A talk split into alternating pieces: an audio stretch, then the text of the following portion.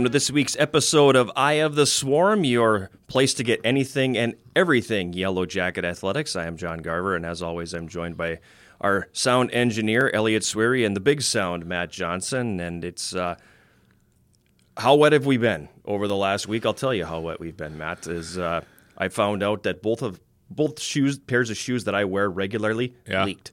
Oh. So it ended up being a shoe shopping week. Oh, you went shoe shopping. I had to. Oh wow. Everything I had was taken on water. well, last time we were here, um, I believe you said something about a duck coming in for a landing. Yeah, a duck landed out in the courtyard. Yep. You know. And then uh, yeah, on the way over, I think the walk over from your office to Yep. where we're broadcasting from or recording from, I should say. Yep. Right now, but uh, wow, I didn't realize you had to go uh, for a full uh, shoe shopping adventure on top of everything else. Well, like I said, my my normal footwear, I really only have two or three pair that I work through, and all of them leaked in the last week. Oh wow. Yeah, That's So it was, uh, it was a rough one. yeah, It was that's tough. because anybody who knows me knows I cannot stand going into stores. I hate it. I hate Shopping is like one of the worst ugh. things ever. And These I got online, the ones I'm wearing right I, now. and I I don't mind the online thing, but I for shoes it doesn't work for me. Okay. It does not work just because of the width of my feet. It causes problems, so I, I have to actually physically try them on. Well, see, like for me, like I'm wearing Brooks right now, and this is kind of a US, a UWS, I should say, like tie-in here, um, because I've been wearing New Balance for a long time. Like that's been kind of my go-to shoe for a while in terms of like just active tennis shoes or walking shoes or whatever. Um, and then I was kind of like, well, but they don't really support my arch. I ended up getting pretty bad plantar fasciitis out of it. Um, and so I decided I wanted to kind of branch out a little bit and actually uh, UWS men's basketball alum Shaq Coleman turned me on to Brooks because he said they're really good. He's like, because I have wide feet and I have high arches too, and I suffer from the same things. You should look at Brooks. And so I went on Amazon and looked at Brooks, and I was looking for size 12, and I'm like, okay, I'll just uh, let's try these. And one of the questions they have on there is, do you want wide or extra wide? Like that's one of the. And I just I I was don't kind know of where like, I would fall. Yeah, well, these are just normal wide. Like these are not like the extra wide. I don't even know what the extra wide would be like because my feet are wide and I've easily fit into these. Like there was no stretching, nothing. But he told me that they they clue into a little bit more, or they tend to run a little bit wider in the feet. Okay. it's one of the reasons why I don't wear Nikes or anything because they're too slender. Like I always bust my feet out of the side. Mm-hmm. And so, um, yeah, I went with Brooks, and um, yeah, it's been great. I love these shoes. I'll probably just keep getting them as long as Brooks keeps making them. you know, like, and I got them on a deal. I got them. I like think they were like down like thirty three percent, like cut price on Sure. the on the original price. The original price was like seventy five, so I got these about fifty dollars. Not bad. Yeah, not bad at all. So I Because that's the other thing is shoes are expensive. yeah, exactly, and that's why you don't want to have to buy them a lot. So Right. Shoes are expensive, and so you don't want to buy them a lot. You don't want to buy many pair right. at once. This is my only pair that I that are active shoes. Like everything else is either a boot or a semi dressy shoe. These are like I, I break them down. I've got like four pairs. I've got super like Gore-Tex boots for like when it's cold and you have to walk around outside and Right. then I've got hiking boots that I wear quite often. Then I've got these shoes, and then I've got two pairs of somewhat dressy shoes. I've got the the, um, the really dressy ones, and then I've got um, a pair of almost like black loafers that I wear when I'm broadcasting. Usually, and I think you've seen me in them. But, Yep. Um, that's it. Like I don't branch out much further than that. No, I don't either. I mean, I can basically count my shoes on one hand, and that's a, a fraction of what my wife has. I've never Women seen always it- have more. I've never seen so many pairs of shoes in my life as what my wife has in the various locations of our house. Well, women get new shoes. I feel like for everything. Like there's a, certain shoes and purses that go with outfits and stuff, and this gets to be a lot of work for me. So like I that's one of the things I don't understand about women. Just a just a slight uh, detour from the It's a topic. long hand, list but- for me, but, uh, But that's, a, uh, that's a different conversation. My sister, my mom used to complain about how many pairs of shoes my sister had when we were still living under the same roof. I mean, she talked about the fact that my sister had like 20, 30 pairs of shoes. And whenever my sister moved, you had to throw all of her books and her shoes into one bag, and that was like an 80 pound bag. Like it became this thing. Like we were drawing straws, my dad and I, like, who wants to carry the shoe bag? Because there's so many shoes and boots and high heels and other things. It was just like, wow, this is getting a little out of hand. You should have made her carry the bag, and then she could understand that maybe I have to downsize a little bit. Oh, well, my sister doesn't. Maybe I have a, a shoe problem. Yeah, my sister, she doesn't do that. She just sort of like directs traffic and then she kind of wigs out because it's all too stressful.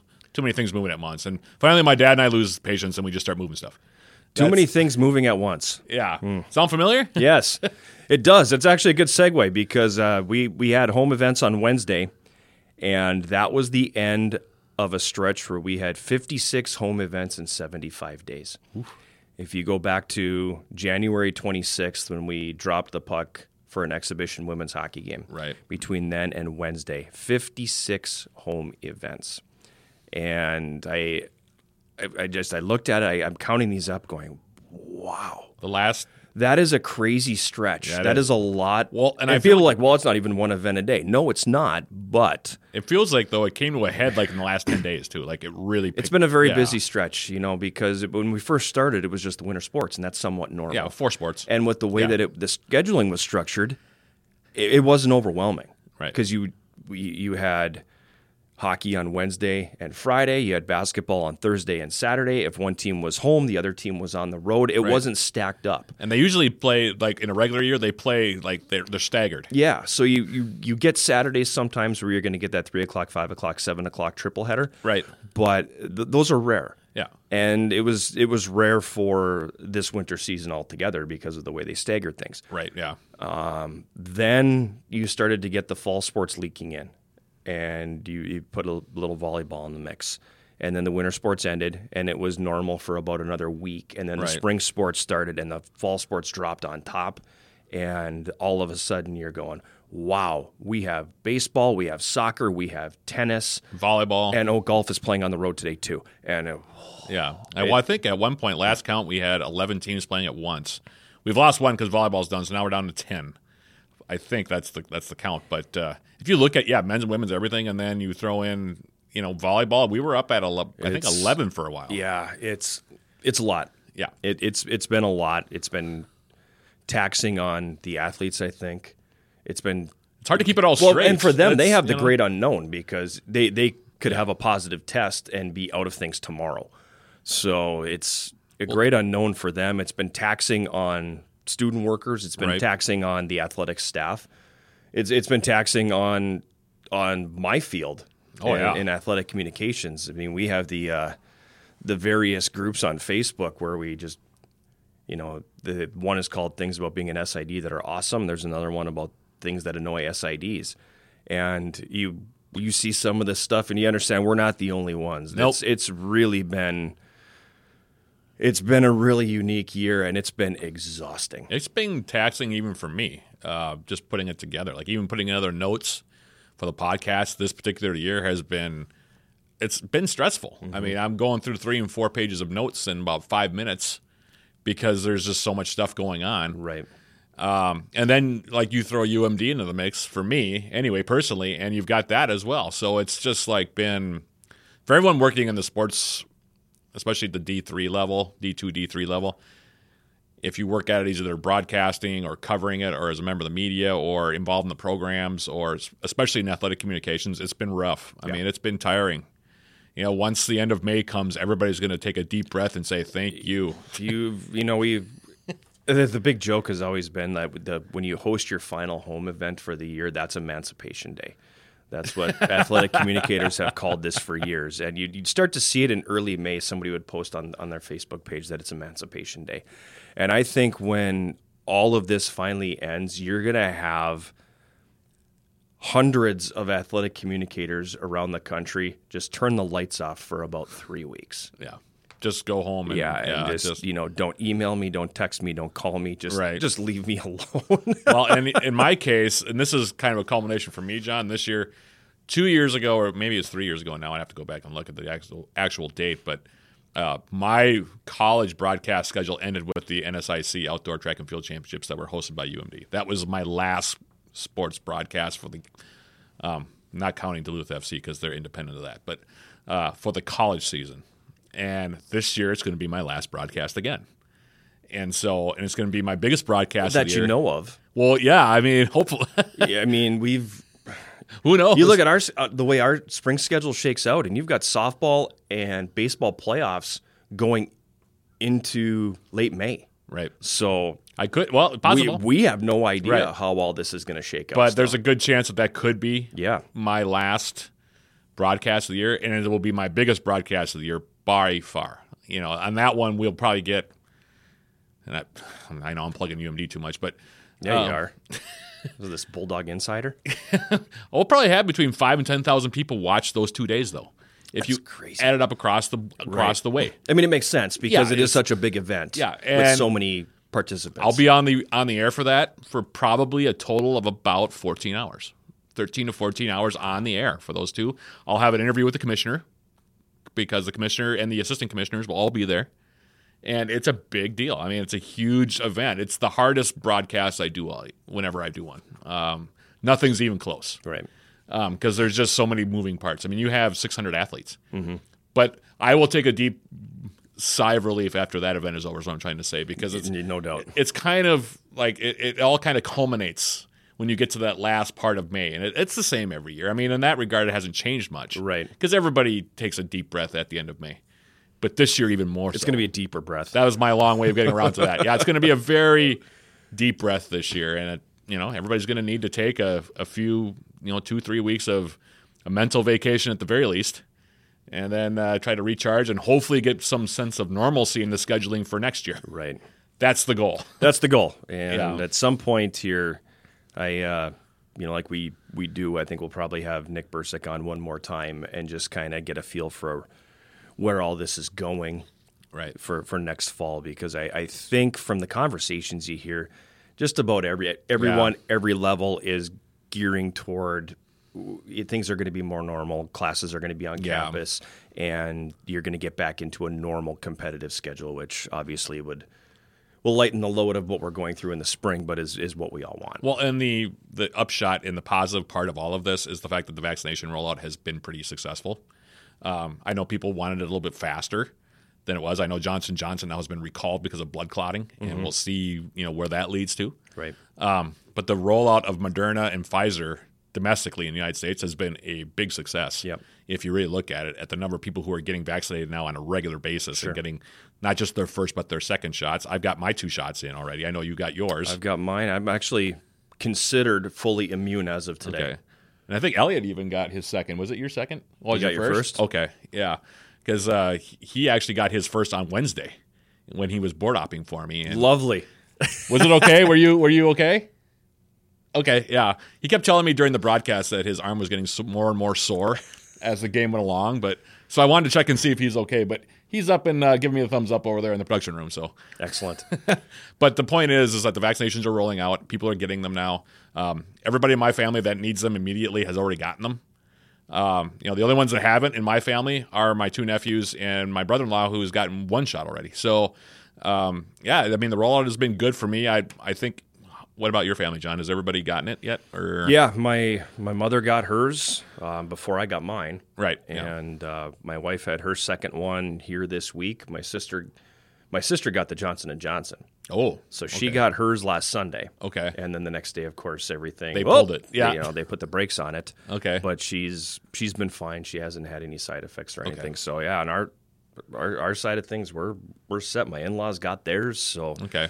Yeah, That's what I mean. Though it's been very successful and Mm-hmm. pretty timely. I mean, everybody's gotten. I think, at le- just about everyone I know has gotten at least one dose. Everyone I work with at the Y has already gotten both. Sure. So I mean, I think it's been a good thing um, across the board, and so hopefully, if that continues and we have no incidents during the summer, uh, we can get back to We'll that normal to schedule it. that we have in the fall. Yes, let's have soccer and volleyball in the fall instead of the spring. But speaking of soccer, Yes, let's, let's talk some it. soccer. Uh, the two soccer teams are really rolling right now. By the way, um, playing great soccer right now. Both teams, and I love saying that because I think we've been waiting to be able to say that about both teams. Um, but they're both right. playing really, really well right now. And we'll start with the women because I think that their jump from where they have been to where they are right now has been absolutely incredible in many ways. And a lot of it has to do with this freshman class that's come in. We'll talk more about them, of course, as we go on here. But um, the women's soccer team still undefeated, 4 0 both overall and in the UMAC. They won two games last week. Uh, defeated Bethany Lutheran one 0 on Saturday before shutting out Crown four to nothing on Wednesday. Both those games played at the NBC Sports Complex. Against Bethany Lutheran, the Yellow Jackets held the Vikings to just one shot for the game. It was dominant. Yeah, and it was what twenty minutes in, I think. When was it? And it was like thirty yards out. Yeah, Yeah, about 20, 20, 20 to thirty Blake yards. out. Perry's sister got it. Yeah. it was the one shot. Yeah, it was the one shot they had all day. Yep, Um, the Yellow Jackets outshot. they barely even one. got to Across midfield. Across midfield. Yeah. after that. Yeah, they pretty much were, were hemmed into their own end by the Yep. Yellow Jackets. Uh, for the game, like I said, Jackets outshot them 18 to 1. It felt like for a while the Yellow Jackets weren't going to be able to get on the board because Bethany Lutheran really settled in defensively and tried to really keep everything to the outside. Yeah, they weren't giving anything in tight. But eventually the Jackets get the game winning goal at 79 55. Olivia Harding credited with the goal on assist from Claire Smith and Anna Schussman. And the Jackets win at 1 0. Um, and that was, I was very relieved when they scored that goal because I- Everybody was. yeah, because I really felt like if they had gone that game scoreless through not only regulation but into overtime, I would have felt like, yo, Bethany Lutheran got away with one with the way the game was played. Right. You know, because Yellow Jackets really dominated it. I mean, people didn't, who you- didn't see it don't know, but Right. Yeah. You also got the feeling too. They scored. They they scored that goal. Yeah. This is over. Yeah, exactly. There was no way Bethany was going to get any offense going. No. So as soon as they got the one, it was you- it was the one goal's going to win this thing.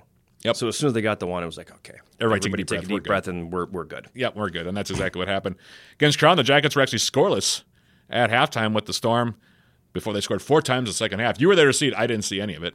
Um, Jackets again had a big edge in shots. Yeah, it was a another dominant performance. Yeah. it was a little less dominant, but it was still uh, the I we had the ball the whole match. It seemed like. Yeah. and uh, us up in the press box were just going, "My goodness, this is."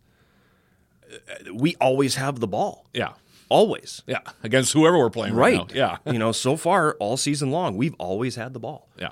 And you're badly out shooting teams, you're badly out possessing teams. Outchancing them by a lot. Yeah. So you know that, that was one of those where it's just a matter of time. Yeah. Once- once the Before- dam breaks, it's once really we gonna- get yeah. one, we're going to get three. Yeah, And then and they that- ended up getting four. Yep, exactly. Allison Alessi had two goals. Uh, Nia Wilson and Caitlin Raish also scored for the Yellow Jackets, who had a 34 to 3 edge in shots in that game.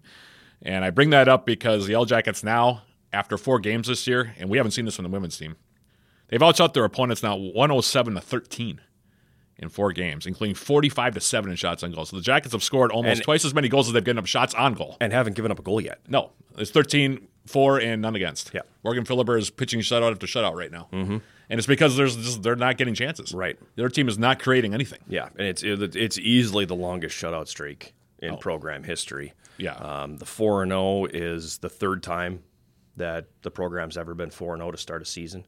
So I got to mean, imagine it's- this is the best 4 and 0 it's been, though. I, I, yeah, I, I, I think you're right because if you go back to the mid 2000s, they they were four and zero, but uh, they they weren't exactly playing the stiffest competition. Right, yeah. And this is this has not just been winning, this has been dominating performances by the Yellow Jacket women. So. Yep. Uh, and they're really young. They've got exactly one senior on this roster, and it's in goal.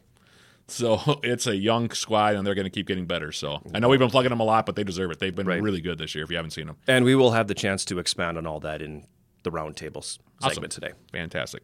Men's soccer, who we had in the roundtable last week, 5 and 0 overall on the campaign, now 4 and 0 in the UMAC. Won two very different games this last week. Yeah, that's one way to put it. a lot of goals were scored in both, but uh, wow, I that first game against Bethany that they won, I was kind of I was perturbed by the way that game unfolded. I oh, know you absolutely were. Yeah, and I think most of us were just because it kind of turned into a circus. We'll talk a little bit, hopefully less about the circus aspect of it, but the Jackets at the end of the day through it all ended up winning it six to five in overtime before shutting out Crown nine nothing on Wednesday. Uh, both games at the NBC Spartan Sports Complex against Bethany Lutheran. Blake Perry scored the game-winning goal. He had two goals and an assist in the game, by the way, including the game winner at 91-16 of overtime. Scott Wilson scored twice for the Jackets, while additional goals came from Protos Babia and Philip Erickson. And then against Crown, it was, it was over really quickly. Uh, yeah, Yeah, seven goals in the first half for the Jackets, scored twice in the second half. Blake Perry again scored two goals for the Jackets, as did Philip Erickson. Jackets also got goals from Mason Tinsky, Karsten Kleddy, Sam Whaley Jr., Nikolai Stoker, and Adam Wilson. And he added all up, John, before we get into the particulars here. Jackets have now scored 34 goals in five games. That's an average of 6.8 goals per game. Wow. They're just not slowing down offensively. no, And uh, they're scoring tons of goals. They've got, I think, four guys that have got at least four goals right, And- now yeah, on the team. Yeah, and it's Blake Perry's got eight himself. Yeah, Yeah. and it, you know, I he on on Wednesday, you know, Coach Mooney pulled starters 28 minutes in, Okay. and they never saw the field again. So He scored two goals in 28 minutes. yeah, he did, and you know the the fact that they pulled those guys out 28 minutes in, and there was zero drop off Yeah. speaks to the depth that that roster has. Yeah. The Bethany Lutheran game, on the other hand, got to be it was a game of attrition.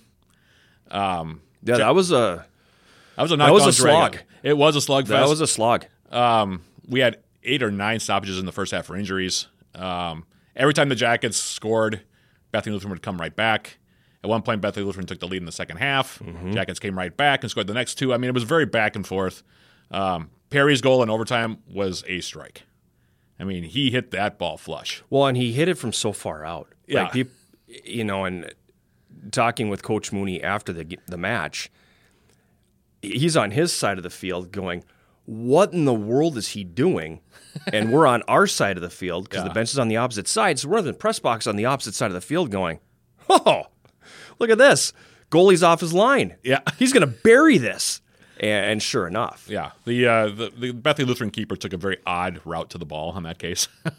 um, he came out. it way- wasn't quite like the the one against Saint Scholastica last year. right where he but- chipped him. He Yeah. chipped him, but Yeah. it was it was it was very similar. It was very similar. He came tearing off of his line, and I thought, why is he coming so far out? Because Yep. he had two defenders Right. there. If he just plays normal, we're probably still playing that match. Yeah, we could be still playing right now, but and it looked innocent enough. I mean, it was a pass that Perry took about half, you know, midfield, Mm-hmm.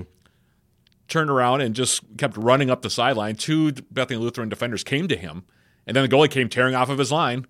Right on the edge of the 18, and all Blake had to do really is just shoot over the top of him, and that's Yep. what he did. Yep. It was a good. It was a good strike. Yeah.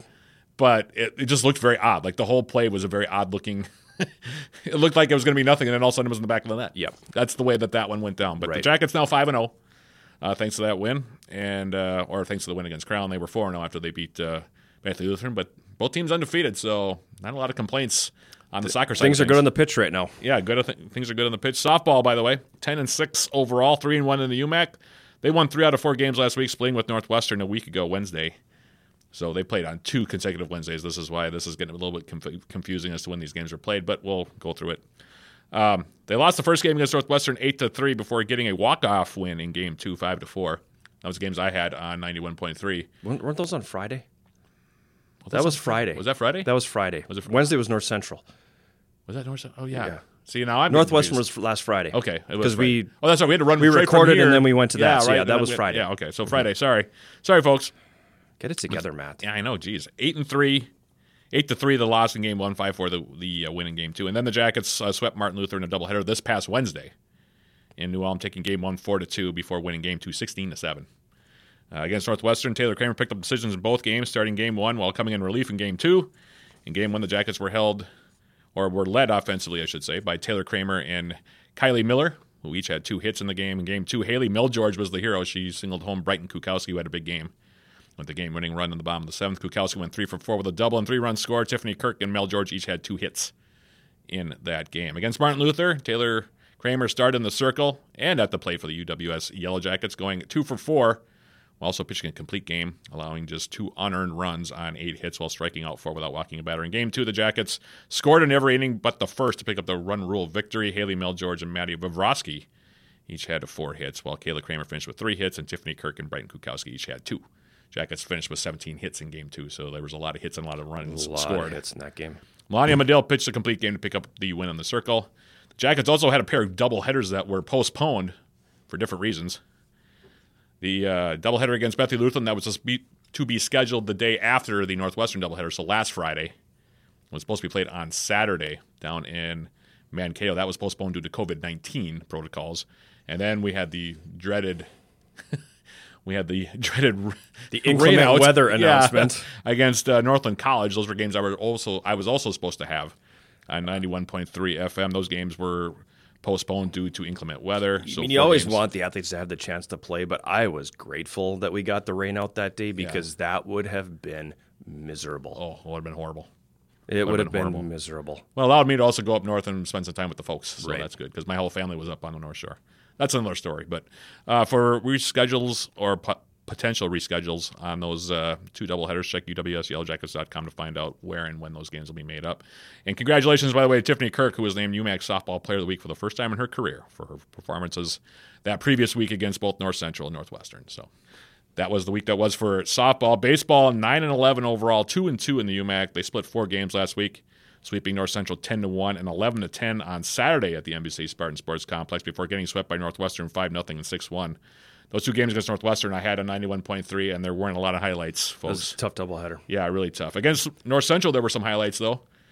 Ryan Rodriguez pitched a complete game five hitter in game one, while walking one and striking out 13 to be named UMAC Pitcher of the Week for the first time in his career. So congratulations to him.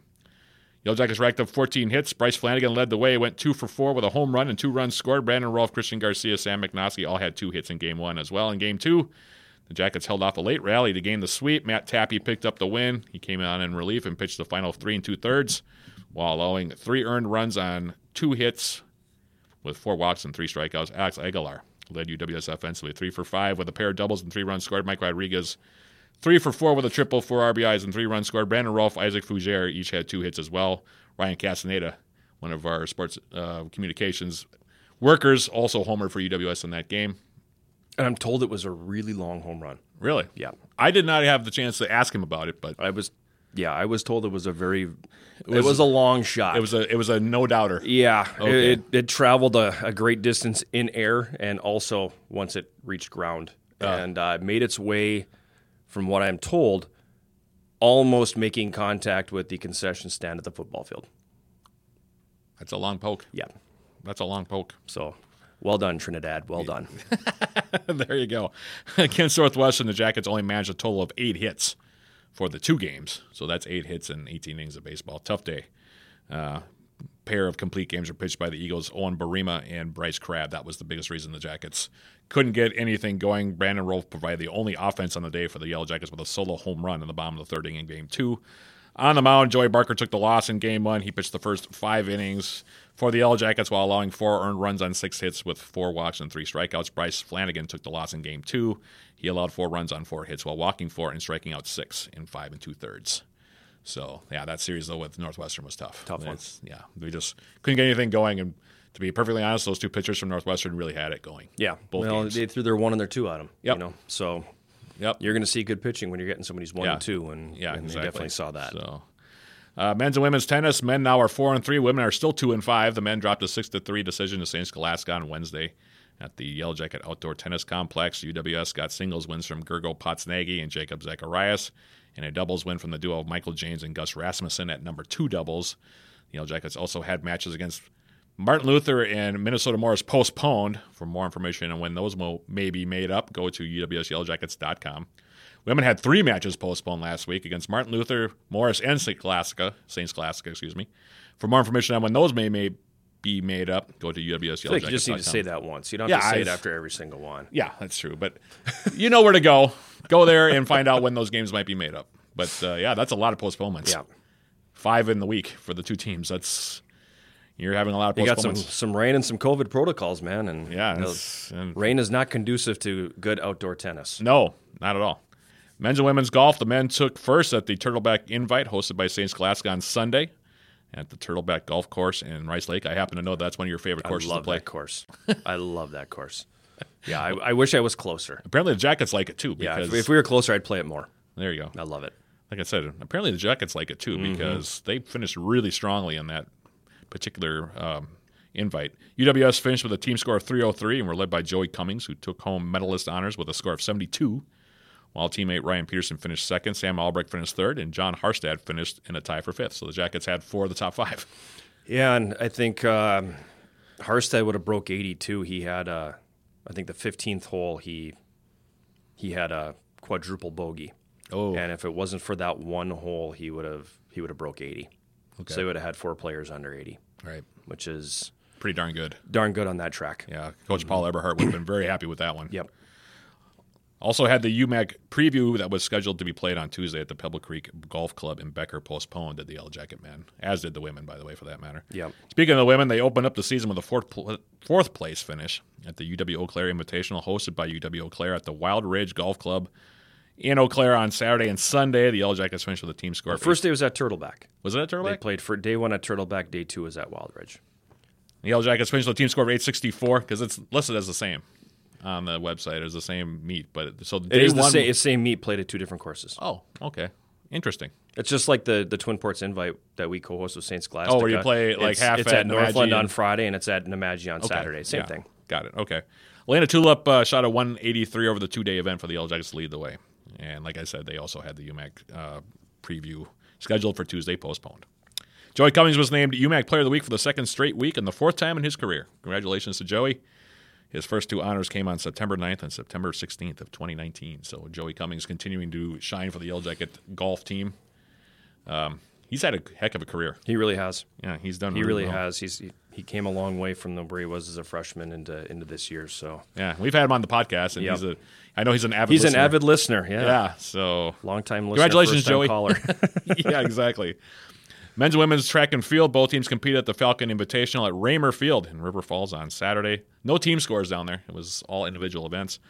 But Travis G won the 3,000 meter steeplechase for UWS, posting a time of 10 minutes 32.81 seconds, while teammate Mitchell Hammer placed second with a time of 10 minutes 52.48 seconds. That's an an event I've never understood. It's a crazy event. It's an event I've never understood. Why you willingly want to jump into a puddle of cold water on these laps and just soak your shoes and I, Well, I feel like it's something that we talked about with Glenn Drexler last time he was here. was right, I, but that doesn't change that I still don't understand. Tyler it. Finger also kind of weighed in on it a little bit. Yeah, I, 'cause it's I- just Travis is one of my workers, and know, so yeah. I, and you know, so I, I looked at him and go, "Squeegee, what? Come on, Eh, why?" And he just goes, "I don't know."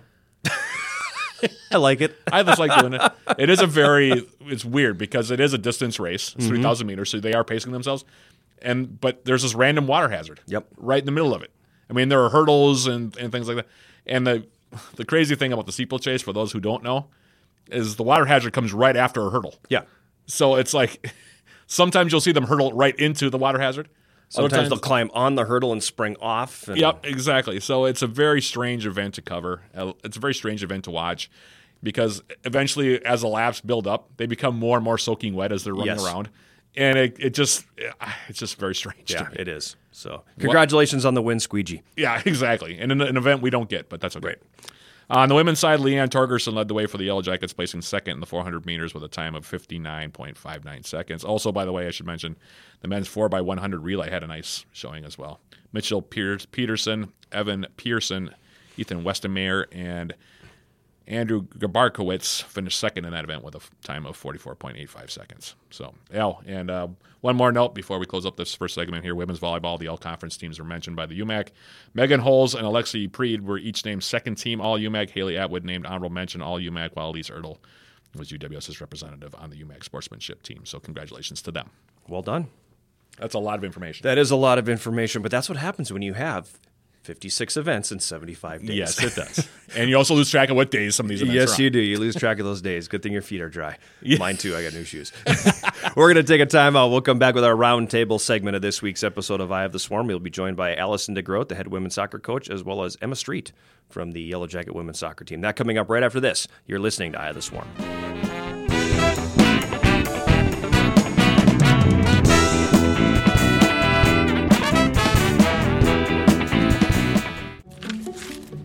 I borrow the sports page?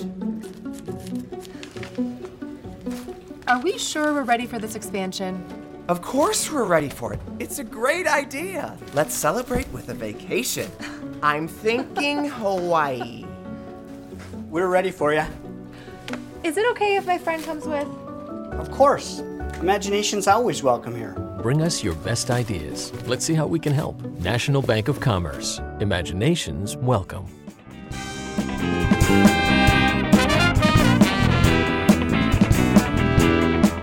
We're back for this week's roundtable segment of Eye of the Swarm, and we are joined by Allison DeGroat, the head women's soccer coach here at UWS, along with Emma Street, who's been on this team, what, four years now?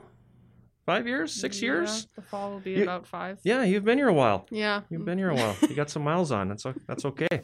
She's the grizzled veteran. Yeah, there's nothing wrong with that. You know, I, I've been here like almost 25 years, I think. So, Right. you know, It's really similar. very, Yeah. very much so.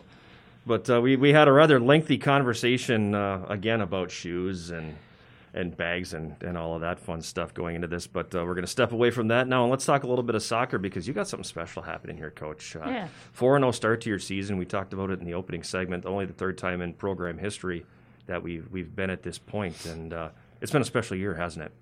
Yeah, it absolutely has. I think we have a great group of committed returners, and on top of that, we added some stellar first years. Uh, so there is something special for sure. We're lean as far as roster numbers go, but I think that's also made us very close knit and tight group. Um, I feel like the team's on the same page, and, and we're ready for the challenges that are going to come in the the rest of the season. You talk about being lean, and I, it's that's nothing that's exclusive to you. I mean, No. you're seeing it in multiple programs here. You're seeing it around the conference. You're seeing it around the country. That is just this strange year where numbers aren't where you expect them to be for one reason or another. Yeah, absolutely. There's so many situations and, and things that have happened with COVID. I have play, players that were supposed to be on our roster and now are living with grandparents, and you know that's a, a risk that their family can't can't live with. I have other players that are back at home helping their parents because their younger siblings are. Um, we're doing um, online schooling. So it's just been a crazy year that has demanded more of everyone else. And then I think on top of that, there's the mental health piece of all the uncertainty that comes with COVID. Um, and every student athlete, every person has to in in the world right now is dealing with the uncertainty of what COVID means, and so it just weighs a heavier toll. And it's it's a it's a sacrifice to play sports more than it ever has been. And I think for the people we have, they know that that sacrifice is worth it. That being a part of this program to them is worth it. Um, so I think it's definitely fed our fire and made us more vo- motivated and hungry to be successful. expand on the mental health piece a little bit, if Yeah. you would, because that's it, it's something that I don't think gets enough attention or hasn't gotten enough attention, I guess, during during COVID because it's been a, a strain on it, not just on student athletes. I mean, they have an incredible amount of pressure on them from the academic side, from the family side, if they're taking care of siblings or grandparents. Um, even us in our positions, in taking time to to make sure that we we are okay mentally. Because I'll be honest, there's been stretches where I've just closed the office door and went, "Oh my god, what are we doing?" Absolutely. This is uh, why are we doing this? Yeah. And you know, I'm, we've seemed to have come out okay on the other side from all this, but there's been times where it's been eh, too much. yeah. How how are, how are you navigating that with with yourself, with your student athletes to make sure that everybody is okay? Yeah. Number one, and having them know it's okay not to be okay. Yeah. Number two. That's a great question. I think a couple things. First of all, you alluded to just everything takes more effort because nothing is what it's been in the past. So everything we've done is just completely different than we've ever done it before. It takes more time and consideration to figure out what does this mean? What does this mean? What does that mean? So there's so many changes and so our jobs and it's absolutely true for our student athletes, their schooling is so different. Their their jobs. Most of my team has another job. Most of my team has two jobs. Um, so their jobs are completely different. And so everything just takes more time and more energy, and it is wearing, it is tiring. Um, I've heard more and more the words depression, the words anxiety come up. Um, and so much uncertainty in their season. You look at our, some of our teams losing out on games, volleyball having to, to shut down for playoffs, men's basketball, when they were supposed to be 10 games in, they were only at three games. Like, just never knowing every time you go into test, which is twice a week for us, every time we go into test, holding our breath and seeing if we get a, a pop a positive and if we're going to get shut down. Um, so what we do is, is we talk about it. We create the space and say, what are you players? What are you scared about, anxious about? What anxieties do you have?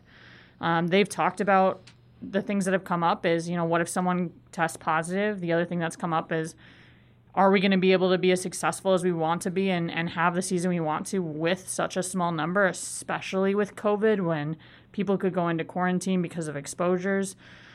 So we've just created the space for them to talk about it and say what's so. I don't, I can't fix it. I can't make it okay or make there be more players or tell them what the future is going to be. But I think creating the space where they can say what's so and we can just say, yeah, yeah, that could happen. Yeah, this might be that way. But at the end of the day, it's going to be okay and we're going to be together and we're going to get through this together. And you have us and we have your back. So I think that's that's how we've tried to go forward with it. From a player standpoint, Emma, coach isn't in the room. How have how has your team as a collective embraced that? Because there's times where a coach can't be there, you know, or mm-hmm. a different situation rises up. How has the team handled that as a team without the coach being in the picture? I think we've handled it really well. I think we've just came together. We're all in the same position. There's no one that's on a higher end than us. It's just we're all in the same. Like it's a crappy situation. COVID's taken a lot from people, and I think we're all just taking it and running with it. And whatever happens, happens. I know we're all having a good time. Like we just, it's just a good environment. And I think soccer is an outlet for a lot of people. So being able to have a somewhat normal season and being able to go to practices, play games, and everything like that, like I think it's a sense of normalcy that we like didn't know if we were gonna have, like coming into the season. So I think we're just trying to embrace every practice, every training, every team meeting, and we're just, I think we're handling it very well compared to some other people. I guess like we're just having a good time because we don't know if it's gonna end anytime soon or anything. Right. So And that's really been the common thread, Matt. Yeah, They're basically everybody we've talked to through the the podcast this year. It's been that it's the outlet. Yeah, I, I and that's not surprising. No. um, I don't think that you know me and John also come from experiences where we were you know quote unquote high level athletes or we played you know very competitive levels of of sports. Um, and for me, I, I keep putting myself into a position mentally where you have to say to yourself, you know, how would you handle what's in front of you and all that kind of stuff uh, in a situation like this that is completely out of everyone's control. And to be honest with you, it's almost there's a certain comfort for me there would have been a certain comfort for me, not just in playing with my teammates and being around them, but also being able to. And Allison, this goes back to something that you brought up is the fact that, yeah, it's out of our control, and there's nothing we can do about it. But the fact that we're all together and the fact that we none of us have any control brings us tighter together because we're leaning on each other in a situation that we have no control over. And so that to me kind of creates that bond a little bit, and um, that has been kind of the common thread um, because all of the coaches and athletes just about that we've brought in have said the same thing. It's just like we've got so much that's out of our control. We can only you know make sure we're there for each other as much as possible because you're really getting down to the bare bones of what makes a team. Forgetting about you know how the team does on the field or anything like that. This is bare bones. Let's just get together, play, and we'll see where we go and just gain strength from each other. And that's more or less a common theme. And I think that you know, as John you said that's been kind of the the underlying message that everybody that we brought in here has kind of said. You know, So let, let, let's talk about then. Okay, the outlet playing. You've been here, as we mentioned, for the her entire tenure as head coach. yep. So, how fun has this been? Oh, it's so fun.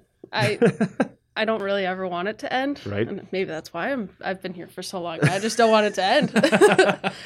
um, I don't know. I've just always had like coming into college, I didn't want to play college sports. I was gonna come here for track, but I thought I was done with soccer. And then Allison reached out to me and she was like, Hey, do you want to play? I was like, Sure, we'll give it a go. And I fell in love with it. I fell in love with the sport again. and I don't think I've stopped loving it. And it's just a great time here. And she's made it the best five years, I guess, now it's going to be. So it's just, it's a great time. And it's, it's an outlet. And I can, when I step onto the training field, I can just forget about the stressful day at, for classes. I can just forget about if something came up in that's not sports related. Like I can just forget about it for that hour and a half, two hours, and then I'm happy. I guess I don't know. It- And What I love about Emma, sorry, I Go don't want to interrupt Nope, you. go right ahead. What I love about Emma is it hasn't always been easy. At times, like at one point, she came into my office and she's like, "It just feels like my body's not doing what I want it to do." And so she's had injuries and and all that, but she just even when she can't play, she is an energy on the the bench during this winter when things got long and hard and we were like cooling down she'd be dancing and like she just she lifts the spirit of the team. So even when she can't be on the pitch uh, and i know it's been a tough go for her this season with some some real shin splints and and some really tough pain that could be leading to stress fracturing she's just showing up and giving everything she has because i think it's different when you know your time's coming to a close. Like you just you have that gratitude and that gratefulness. If this were a, a visual podcast, we'd be asking you to let's see the moves. So thankfully, it's not for you because uh, You know what's funny though, that- John? I mean, we, we could and just Yeah. and, and do the play by play of that. But what's what's the song? Oh, I mean, you- you've got one. What is it? I don't know. Or do we ask Coach? What's the song? I'm kind of curious on what you would say if you even. I have no idea. I don't know half the music they play. They like play stuff, and I'm like, I don't, I don't know this. See, I'm like really big into show tunes. They like to give me a really hard time for that. Really? Yeah. Yep. Yep. You're, you're a show tune person. Yes. At one point, I was listening to Barbra Streisand, and Nick wa- Nick Bursik walked into my office and goes, "Are you listening to Christmas music?" And I was like, "I am so offended. This is Barbra, Yeah, It's not Christmas music." yeah. The Jewish lady. Okay, uh, so he doesn't know yeah, Babs. Okay. Yeah. So Well, and, and that you know, going back to what you were talking about with Emma dancing and all that kind of stuff. One of the things I noticed about your team, and it really does have that sense of family about it. If you watch your team during warm-ups, even for a game, half of them are out there dancing. I mean, if you look out there, I caught. I was looking down there and I saw Caitlin Rage and I saw Olivia Harding busting a move down there before the It's game probably against the Bethany worst moves you've ever seen, but it's That's the beauty of something. it, Yeah, it's Yeah. something. But Like, they, you don't do that It totally unless, falls into the dance like nobody's looking Yeah. for. But th- the fact that they're that comfortable during a situation where they're getting ready for a serious competition game against Bethany Lutheran, that your players feel comfortable enough with themselves to be out there in warm-ups and they take a break in between warm-ups to just start dancing, you know. well, like I was It just made me say it's like this is Allison's program though. This is she encourages this kind of joy. Well, I was talking to fun. Allison at practice, and I, she, I don't know what you had mentioned, but you're like, oh, did my jokes? Do you think they like get in people's head? And I'm like, I think it's a good thing that you joke because it gets people out of their heads. Oh, we were warming up for Crown. yeah, but I was trying to meg people. Yeah, she was like joking around and everything, and she's like, "Do you think they even like that?" I was like, "It gets them out of their head." Sometimes it could get too serious and stuff like that, but like the dance breaks in the middle of warm ups. I think it just gives a light energy to it in like a very serious warm up type of time.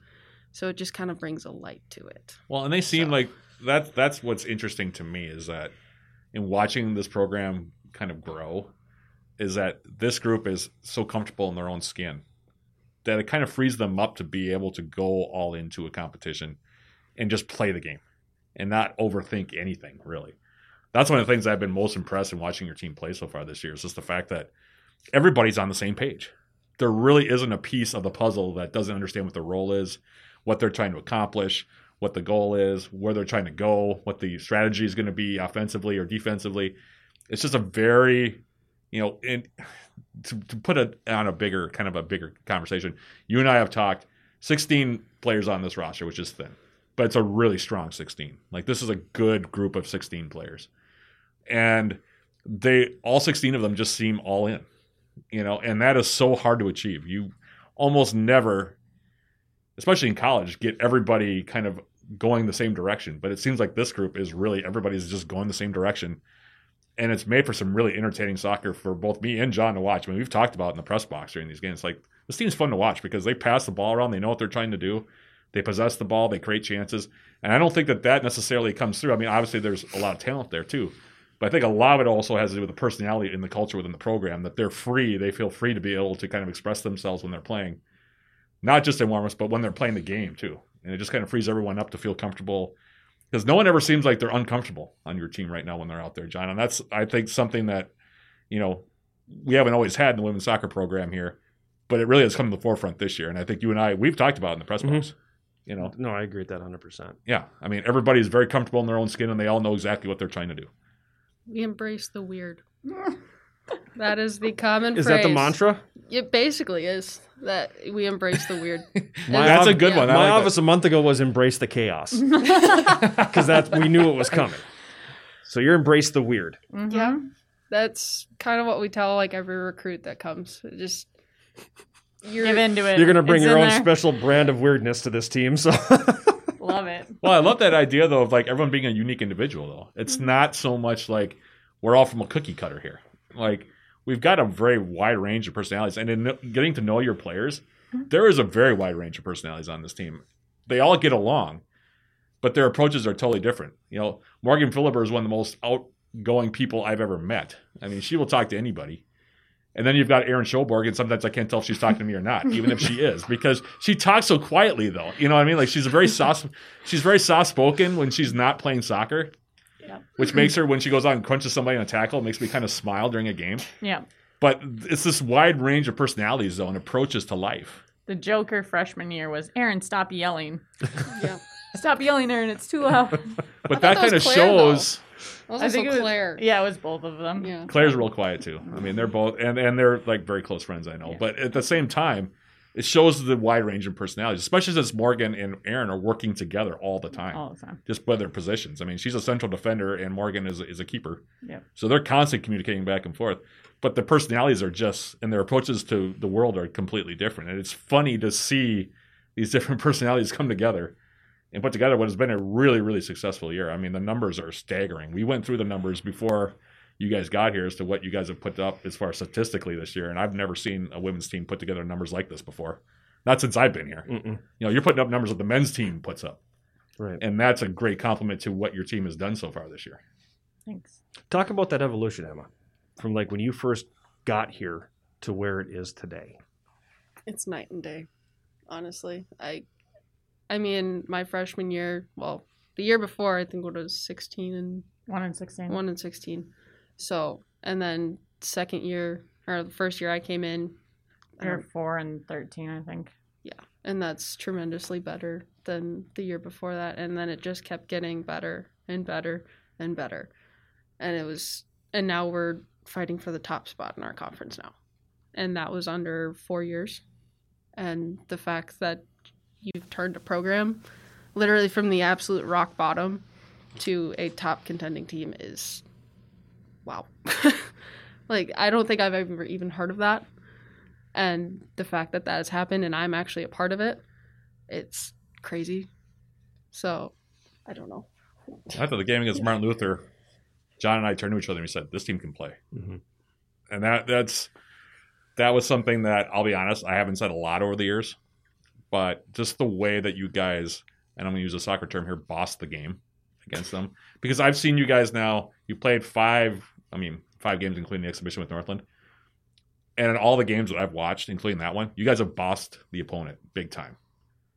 Because Bethany Lutheran, you give up just one shot and it comes from 20, 25 yards out, 20, 25 minutes into the match. You don't give up a shot against them in the second half at all.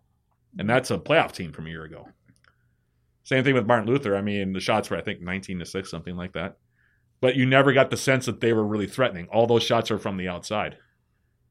And the numbers are just uh, like we were going through them. And it's it's it's really unbelievable in a certain level the way that you guys not only are winning games, but the not just the fact that you're winning games, I should say, but the way you're winning them is is really impressive. Is this the? It's a it's a difficult question, but is this the vision that you had four years ago when you when you came in? You you, you knew what you were stepping into, and you knew it was going to take a while. It never goes the path that you expect it to go for one reason or another. I mean, COVID, for example. But is this is this ultimately how you saw all of this maturing? The vision at the end of the day is a UMAC championship. Uh, the goal, the goal this year is to meet our potential.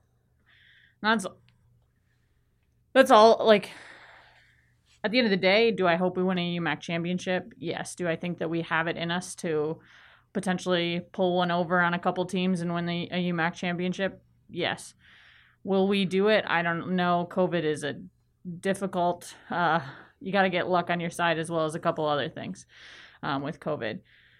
So yes, we're, uh, we're on our path. We're absolutely on our path. Um, I think also the the vision of where we need to be, like we need to have a we need to have a stronger, deeper roster in order to to continue the success and not just have it be one year.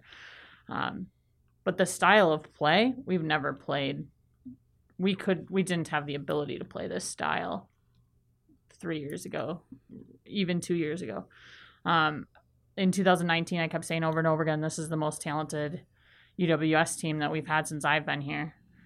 Um, and I coached against UW Superior a number of times prior to me coming, so I, I'd seen them over the last um, four years now here coaching, four seasons now here coaching, and then four seasons probably before that. So over the last eight years, it's definitely been the best UWS team that I've seen.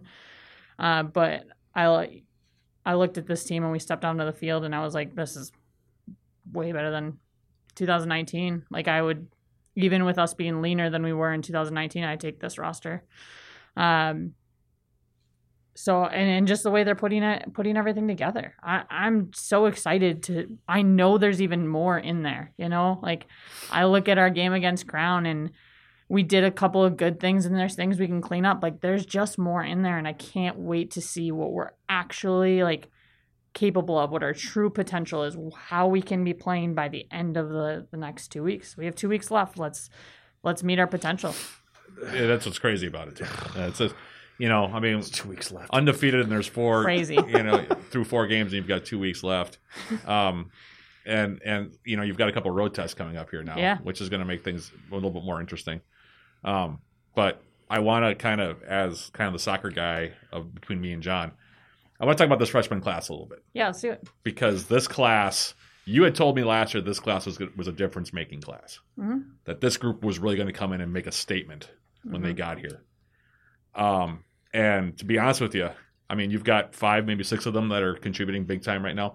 Every single one of them i feel like has help, helped upgrade the team in many many ways. And i just want to get you guys both emma and you coach what your thoughts are on them coming in because a lot of times when the freshman classes come in, you're not necessarily convinced that they're going to be ready for the college level right away. But this freshman group has step, stepped in and they've become standouts. A lot of them immediately. So um, I just want to like get your thoughts on their progression and what they overall, not just on the field, but what they brought to the to the program as a group. I just want to get your thoughts on it. We were trying to figure out who should go You go, first no, you go, no, You you go. go. You You go. first. Yeah, I was going to say this first. It's funny because with my assistant coach, she often is like, "Well, you just said everything that I was gonna say, so I'm not gonna say anything." So that's why I was double checking with him. Anyway, Okay, at Marissa, That's the easy way out. at Marissa. um, yeah, this, gosh, this fresh freshman class has been tenacious. They've been gritty. I can tell you when they came in and when they came in, their first year experience, I remember them coming into my office and just being like, I did not think that my first year collegiate experience was going to be like this with COVID. Um, just not being able to have really much of any social life, not being able to have people come visit them in the dorms. Like it was hard, a hard first six months for them for sure. And they just showed so much tenacity and so much grit as people um, you know, I, I don't know that everyone gets to return and even add people back to their first year class uh, in a year like COVID. So I I'm so proud of who they are as people first.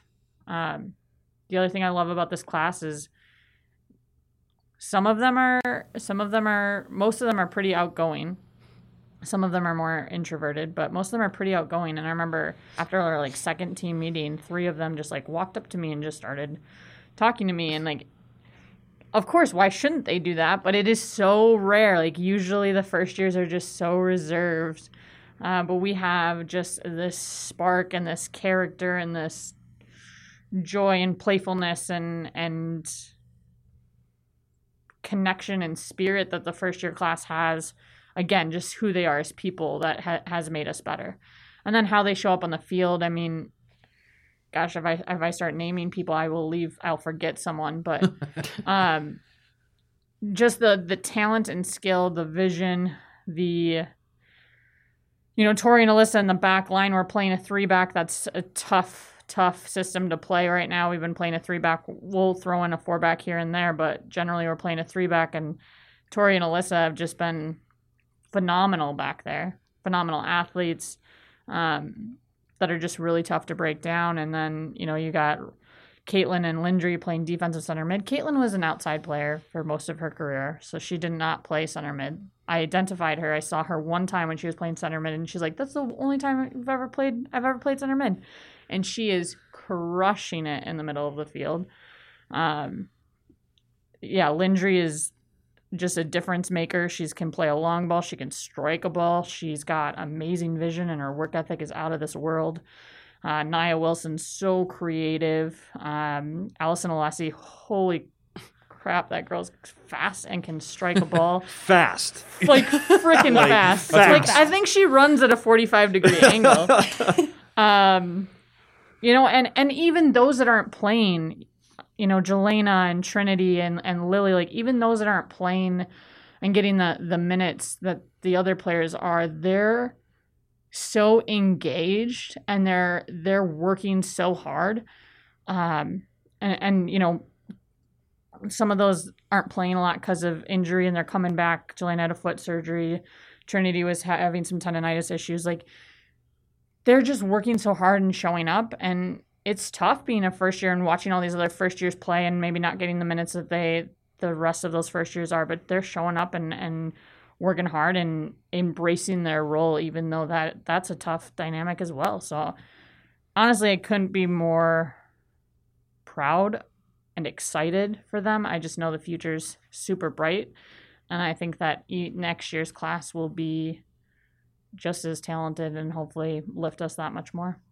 Emma, I just want to get your thoughts too. I mean, whatever you, you're you and Morgan are like the two veterans on this team. Okay, even some of the returners. I mean, you've got Claire and Aaron are juniors. And you've got a sophomore and Erica Quick who has been there, and Kenzie Oler King. They're you know sophomores. But you and Morgan are the two that have kind of been through everything all the way through. What has this class meant to you as far as what they've brought to the program? They've brought so much. This is going to be the first year that this is an all Allison recruited team, and it's definitely showing. It's it's amazing to see because everyone wants to be there, and they came here to this program for this program. Like they wanted to be here. They wouldn't just, oh, I have the opportunity to play in college. I'm just going to go play. It's they want to be here. They want to show up to practices and everything, and it's great to see and just the level of intensity that they bring in whether it just be a classroom meeting or in an actual training session it's it's great to see that. And like I'm happy that I have one more season left but I'll be leaving this program and I know that they'll be in perfectly good hands. Like they're they're going to do so many great things. And this class is just the start of it. And then the next classes after that is just going to be great to watch them like grow into an amazing team. the amount So- of balance it is that I've seen in terms, in terms of skill levels, what they all bring to the table. It's all somewhat different. Like they all have different skill sets, but it comes together really well. I mean, that's the thing that I've noticed. I mean, Tori plays a really nice long ball out of the back. Alyssa does as well. Um, you know, Landry. I mean, you and I identified her right away. I mean, I remember when her her video came in. you know, and at the time, I remember you thinking, "Wow, this girl's from Colorado." And she sent in a, a, video of her playing, and I happened to be there when Allison and she said, "Well, would you want to take a look at this video with me?" And I said, "Sure." And we watched it like five minutes. It's about a five to ten minute video, and we both came away and said, "That girl can play. That girl can really play." And here she is now, and now she's a center midfield on your team. Um, you know, and also I know Allison as well. I mean, you're talking about her speed. John and I turned and looked at each other after the Martin Luther game and said, "She can really wheel." Well, I mean, and it's like she's gonna have some success because you can't defend that. no, No, I don't know how you do. Nobody can keep up with that to defend it. So no. I mean, she made a couple turns against Martin Luther where she ran right past her defender. I mean, not like where she was like a step or two ahead. Like she blew by her. Like it was like there she was barely in the in the picture. you know. Yep. And we turned and looked at each other like we haven't had that kind of burst on the outside for a mm. while. And it's nice to have all that with the freshman class because now it also adds in with like Anna Schusman coming back, who mm. has kind of carried the offense for you guys. And now you've got three players that can literally score goals up top. Mm. And Anaya and also Allison can all score at any given time. You know, and Claire Smith has had a great year as well. So, I mean, just to see that progression and what this class has brought has been just amazing for me to, to watch. Yeah, absolutely, absolutely.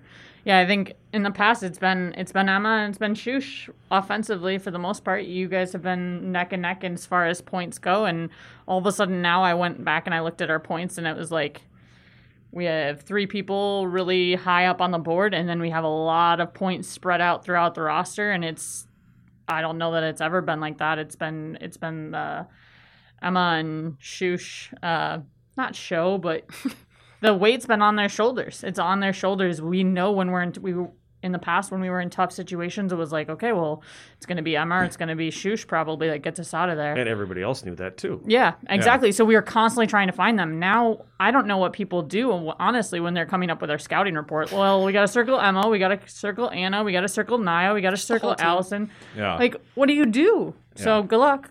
I I'm genuinely sorry. think, I genuinely think everyone could probably score on the field. I feel Yeah. like they'd be they're all the scouting numbers. Like our Yeah. whole team is just watch out for all of them. Well, Landry hit one from about 30 yards out against Bethany that banger. clipped the post, and I was kind of like, "Whoa!" Yeah. like, I mean, I think that was another one was where you turned and looked at me and said, "Landry's got a, a she's got some serious fire in that right leg of hers, and she really let go of that ball." And that was one of the things that we saw in her highlight video that she can Yeah. really strike a ball. But, um, you know, that was one of those where. I was kind of hoping it would go in just because of I to see as much balance as possible is great. You know, that's what Joe Mooney's been able to achieve with the guys. We were talking about how many different guys have scored goals on their team this year. And now we're starting to see that balance with your team as well. You know, where different players are stepping up at different times and scoring goals. And that's to me, that's how you become a really, really solid soccer team is when you have all those different options and you have all that different depth. You can get goals from all these different sources. Absolutely. It just makes life that much easier. Oh my gosh, yeah. And I can imagine for Emma as well, you being a forward, um, you know, playing with that much skill around you and young skill that's hungry, it just opens up so many different avenues, Oh yeah. you know. and the other team, you can just see them going, oh, jeez. you know, we have to try to, you know, we have to keep our shape at all times. We can't have any screw ups because they're going to score on us if we do. So it's just been a lot of fun to watch. I mean, I, I imagine for you, it's opened up a whole new world too, for how you approach every aspect of your game, hasn't it? Yeah, the first of all, then this, maybe this sounds crazy, but the the type of drills we can now do and the amount of knowledge that goes into those drills, I get to coach at a higher level, which is just extraordinarily fun for me. Um, we do this drill diamond passing, and it's like starts really easy, and then it gets kind of complicated. And I, it was like the first week of practice. I'm like, well, it never went this easy at the very first practice ever before. Um, so just the amount of of athletic intelligence, like deep understanding of the game, is is there. Um, and then beyond that, I think as we get the success on the field, the the amount of recruiting that's going to start opening up to us. Um, in the past, when I first got here, I was outside of you. I know you t- were talking to Augsburg, um, but outside of Emma, I was mostly grabbing people that were either not going to play or come play for us. Maybe, maybe they were looking at like another school in our conference. Uh, but now we're we're snagging people off MIAC teams and we're snagging people off WIAC teams and we're I think there's gonna be another level of recruiting that's gonna also come from the experience and the knowledge and the the skill that we have this year.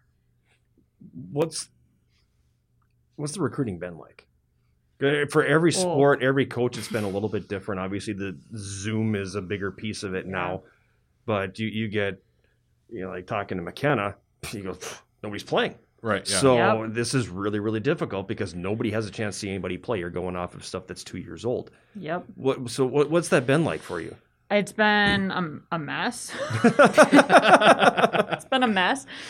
Um, there's been a couple events that have happened over the winter. Um, so we've we are starting to build out that 2022 pool, but usually at this point we're halfway through building it out, and right now I feel like I'm mostly starting from scratch. So this summer we're gonna be th- I'm gonna have three months between being in season, and in that three months I need to build out an entire 2022 pool. And at some point I'd like some vacation and maybe some time off. We'll see if I'm lucky. Uh, so it's been a mess, but at the same time, I, I know that if we do the right things, if we're working hard and getting out to enough events, uh, the options are going to be there because of who we have in, in the in the program, the skill and, and success we've had on the field, um, and then honestly, what always sells our recruits, in my opinion, is the players. When they sit down with the team or when we go on tours and we bring a couple players with, the players sell the program. I don't I don't do much. Like I'm just like, yep, this is what it is. Talk to them. Um, so it's their the players' work ethic, it's the players' ability to to communicate what is meaningful and important to them um, that really sells our recruits. Has it gotten easier? You mean- The the sales pitch? I mean, yes and no. Whenever we like have a recruit, Allison always kind of warns them like we're a off topic. You're going to have to embrace the weird. Yes, it, that is basically what it is. Like we'll answer a few questions that they'll have, and then off of those questions, we'll go on tangents about things, and we'll just Geez, where have we had that happen before? I don't know. Never in this department. Never in this room. Yeah, never. In But this. like, that's just honestly what we do. Like they'll just ask one question, and then we'll go off of that, and we'll end up talking about something completely different from what their question was. That's a good way to recruit, though, I think, because that really does make you feel like it's more than just being a soccer player. You don't feel like you're sitting on a panel and just answering Yeah, I questions mean, about it- it- something. It it opens it up to a level of connection Mm-hmm. possibilities that aren't always there for every program. I mean, some programs you go into and and you know you're answering questions about how does she run this practice, how does she do this, how does she do that, you know, and maybe there are a few of those in there, but if you're able to reach them on a personal level and and talk outside the sport too, and just say, hey, here's what we do, you know, there's just such a level, and I I keep coming back to the word comfort. I think within your program amongst your players, and that's always been there since you've been here. That the players just really, they really have. They're very fond of each other, and but they're very fond of their coaches too. I mean, it isn't just a case of, you know, we have a lot of skill, and there's some personality conflicts with with, with in between in the team with each other and with the coaches, but we're good enough to overcome it. This is a group that really does enjoy being around each other, you know, because of that openness, because of that like you said, embrace the weird. You know, you embrace the individual is kind of the way I read it. Mm-hmm. I want to see that on the shirts for next year. Embrace the weird. you got it. But you know, just the fact that there's enough comfort there to say, yeah, you, you know, you don't have to be, you know, a cookie cutter version of what we expect the soccer player to be. right. We embrace everybody being their own person and doing their own thing. It doesn't mean that, you know, you're not welcome and you're not going to be supported here. You know, because we're not all about soccer. We're all about each other. You know, and the fact that we have all these different individual personalities and they work together, and it, you're okay being yourself. You'll be okay being yourself here. Mm-hmm. We're not going to judge you. You know, um, you know. So don't feel like you have to come in here and put pressure on yourself to be something that you're not. And I think that's you know, just for the sake of it. soccer. That's you know, the beauty of it because we had like Claire and Aaron's freshman year. Claire did not talk whatsoever. Like she just didn't.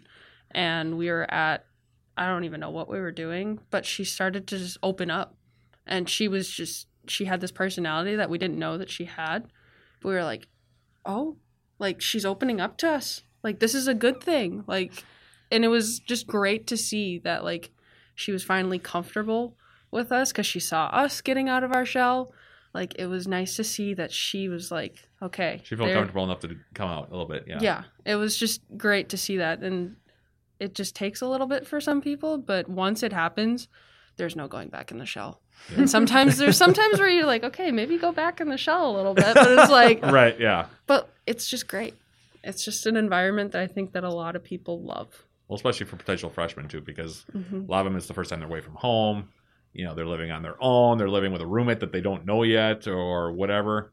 Uh, you know, they're taking classes in buildings that they might not understand. You know, have been in before. I mean, it's completely different. It's it, the difference from going to senior high school to freshman year in college is is a huge jump, and I'm not even talking about the sport. I'm talking about just life in general.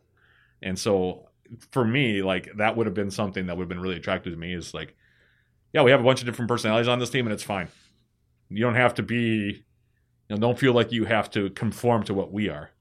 Be yourself. We'll like mm-hmm. you just fine, you know, and you'll still be supported and and and quote unquote loved here, and we'll go through it all together. And you know that's a powerful recruiting tool. So I'm not surprised at all that you've been able to get the quality of players and the quality of people that you've been getting into the program because it's when you open that door up for what is can be a pretty anxious time, especially for an 18 year old to come in. You know, they they need that support a little bit. Most of them need that support, and you know, it's like, yeah, I could definitely see myself playing for Allison because Well, I, I think you've been more than any coach I've seen in my time here. You've been very deliberate about that, about cultivating that within your program. Mm. Yeah, I, since day one, the the saying has been love and hard work is the way. Like just those two things. And for me, love is that connection. It's that comfort. It's being able to allow them space to embrace their weird. It's for them to feel comfortable enough to come to me if there's issues or problems or even if they're just unhappy with what's happening. I want them to feel comfortable. And this program ultimately and I, I know maybe a lot of coaches might might do it differently, but my big thing is when I remove my ego and let it be just about them, we're at our best. It's not how they play and what results we get. It's not about me and it's not about what I want. It's about creating a space where they can talk about what they want and how they want to get there. Um, that's when they are they're at their best. They're bought in. They're excited. They feel empowered. Um, so yeah, since day one, it's love and hard work is the way, and and love is not always rainbows and butterflies. Love is also tough conversations and, and being real, and being honest, um, and that's that's not always easy, but we find a way to do it. Well, the results have been good. Thanks. There's no doubt about that. It's the trajectory's been up from day one, and it's been a lot of fun this year. So uh, I'm glad to be a part of it so far. Thanks, guys. Coach DeGroat, Emma Street, thanks for stopping by. Thank you. Thanks, you. Matt. We'll take a break, and we will come back with more of Eye of the Swarm right after this.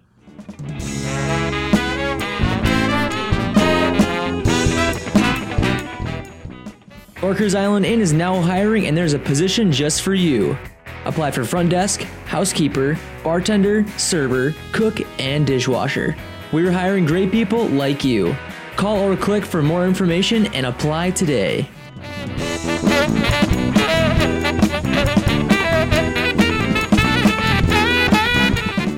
Back for our final segment of this week's Eye of the Swarm, and that was a, a good conversation. that was really that good. was a good conversation, and I I think because it was we we talked about a little bit off air, Matt. To me, her approach is just so much different Yes. than just about every other coach I've met, and.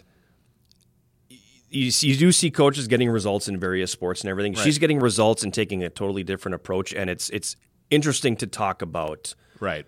the way that she goes about the business with her program because it is different. It's very different. Um, I kind of liken it, to be honest with you, John. And now that I'm thinking it through, because I played for coaches like you did, where everybody was supposed to kind of fit a certain mold.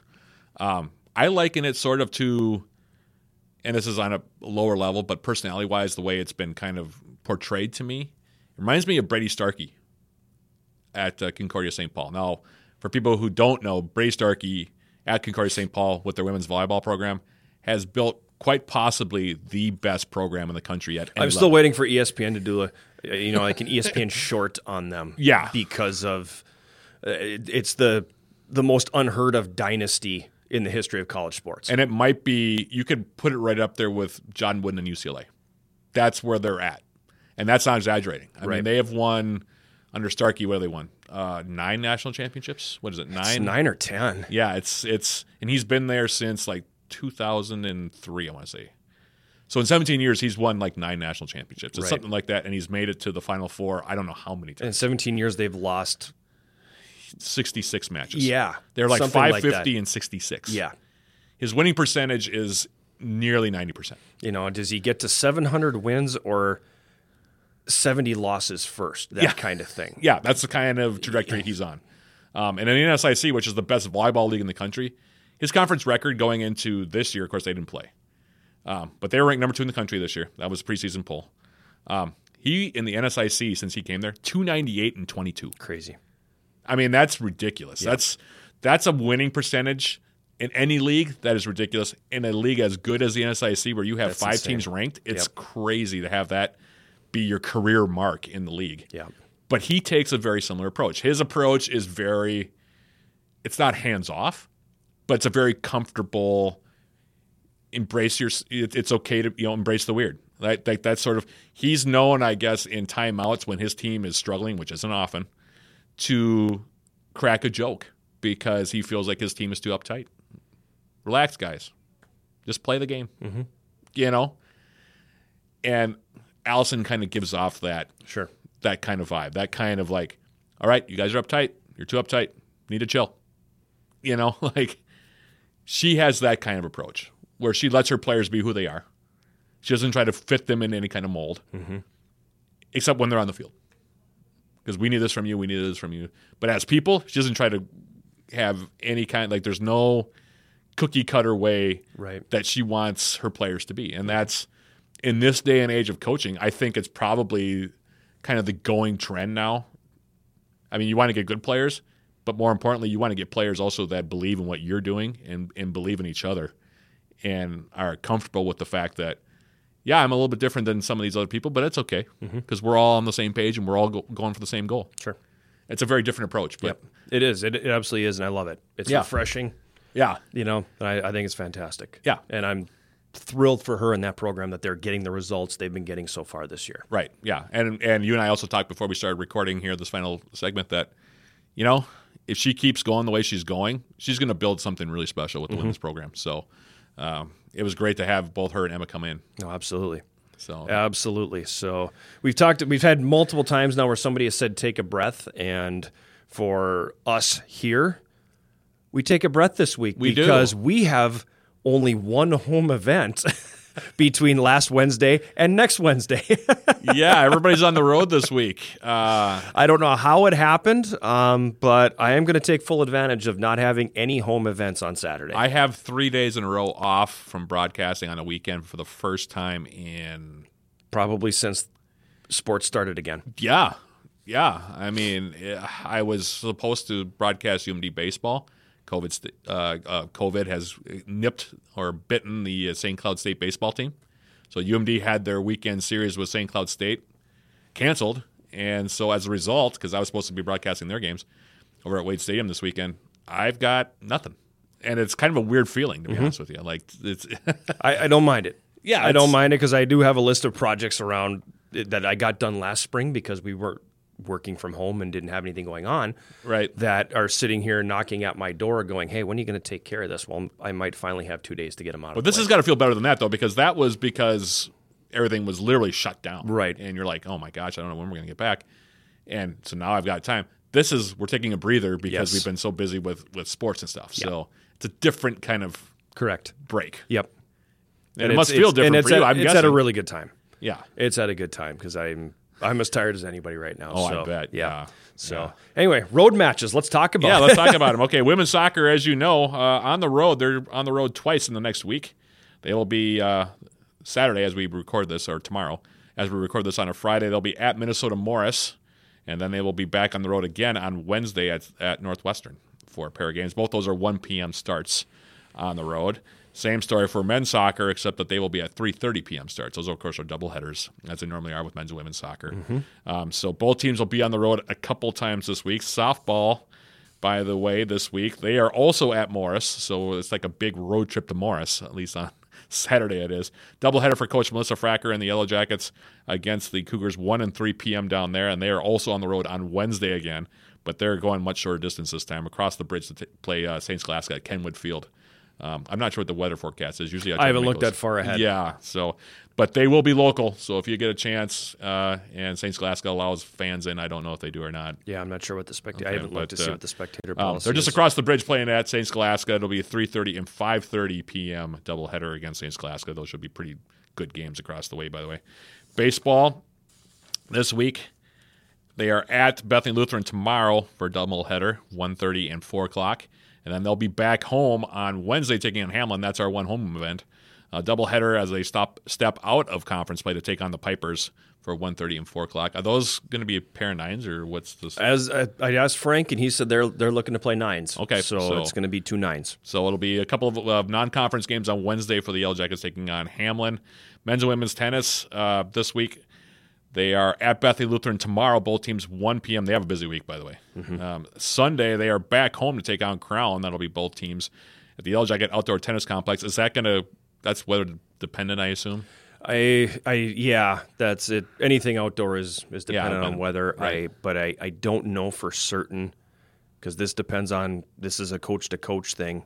Okay. Um, if they're willing to go inside. willing to play at, at the field house. Yeah. Okay. Yeah. So 2 p.m. though against Crown. That'll be on Sunday, and then they're scheduled to play again at home on Wednesday against Martin Luther.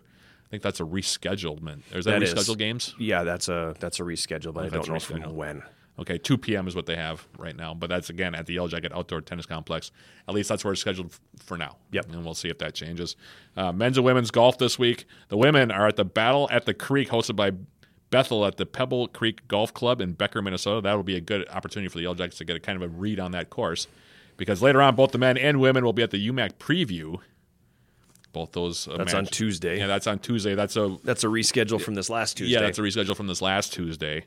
Um, 10 a.m. The matches on the preview day will get underway, and um, I don't think they have a time yet for the. I'm assuming it's going to be like an uh, 11 or a noon. Yeah, something like that. But anyway, so both well, everybody's going to be playing down at Pebble Creek. Yep. That's uh, even the even the UWS women who are playing also. You know, the event uh, hosted by Battle at the Creek, uh, hosted by Bethel. So uh, both teams will be playing all their rounds of golf down at Pebble Creek down in Becker. Uh, men's and women's track and field this week. They are at the St. John's Invitational, hosted by St. John's at Clemens Stadium in Collegeville, 11 a.m. start time there. So everybody's on the road. Yes. It feels like anyway. At a least ton, at a ton of point, yeah. recaps to write, but uh, Yeah, so- you know, because I think there's nine recaps total for everything that's happening on Saturday. But uh, yeah, none of it's none of it's at home, and it's just bizarre how the schedule fell this way. It is. It's uh, well, it, and now you're feeling the pain of what Minnesota Marshall is going to have to deal with tomorrow. Because, Well, I've already felt that pain. yeah, exactly more That's than I mean. once. You know, I mean, there's a there's an element of sympathy for them because absolutely there is. they're, hosting all these events now tomorrow, and UWS is I don't, I don't even know if that's it. That's just Yeah, what they're us. hosting with us. Yeah, ex- I don't know if they have anything else. I mean, they could have football too. yeah. Who knows? So yeah. who knows? Yeah, I mean, it, yeah. It's, but this is again the the, the COVID nineteen influence on every all of our lives. Thankfully, though, we finally get a weekend where we can take a deep breath and uh, relax because I actually looked at the schedule too, and I and I say this as just the broadcaster, but boy, I I was starting to feel it. Yep. Um, especially Absolutely. last weekend, I was starting to get tired, and um, you know, the, the midweek game was was nice, but it's really nice to have you know three straight days of nothing. Right. so, uh, first time you and I, either one of us, have had that in uh, a long time. Months. Yeah, It's been months. so yeah, it's So that's uh, what's coming up this week. But uh, yeah, um, it should be fun. And You know, uh, and we're getting into some pretty heady territory here now too, because you've got baseball, softball that are inching into conference play, Right. And those seasons have been a little different because Yep. they've had the full non-conference portion of their schedules that they've been able to play. So they're inching into conference play, and like Coach said, two weeks left. yeah, So the fall sports, volleyball's already done, but the soccer programs are they're in the stretch now. Right. And this is starting to gain a little bit more importance because you want to start getting your bodies right, your heads right, Right, yep. and and getting yourselves playing the right way for postseason. right. And we figure, of course, that the men are going to probably be home throughout. That's our guess. Uh, the women will probably, if they play well this weekend, they'll have a really good shot at hosting at least one game. Right. So um, yeah, I mean, there's a there's a good opportunity that both soccer teams will be at home at least for one round of the playoffs. Um, and like I said, softball's right in the running as well for a home playoff spot. Baseball could be depending on how things fall between now and the end. So yeah, there's a lot coming up. Uh, just so happens that this week is a little bit lighter, and uh, uh, take advantage of it for now. And then, like you said, we'll reassess especially going into the later stages of April and then early May, because, like I said, the baseball and softball are going to run all through the month of May to the very end, and then um, you know we'll we'll see where we're at uh, by that point. But uh, yeah, I mean we we get uh, kind of a one week breather here on campus, and then uh, we're we're right back to it again after that. So. Um, but a lot of fun stuff happening right now. Uh, and the fall teams are doing well, and the spring teams aren't doing too bad either. So uh, things are going well right now up on campus. Yeah, it's not not a bad time to be a Yellow Jacket, that's for sure. And as always, UWSYellowJackets.com to uh, keep yourself apprised of any schedule changes that come about. We want to thank our guests, Allison DeGroat and Emma Street from the Yellow Jacket Women's Soccer Team. We thank Elliot Sweary, as always, for the engineering that he does on this podcast. He's the big sound, Matt Johnson. I am John Garver, and thank you for listening to Eye of the Swarm.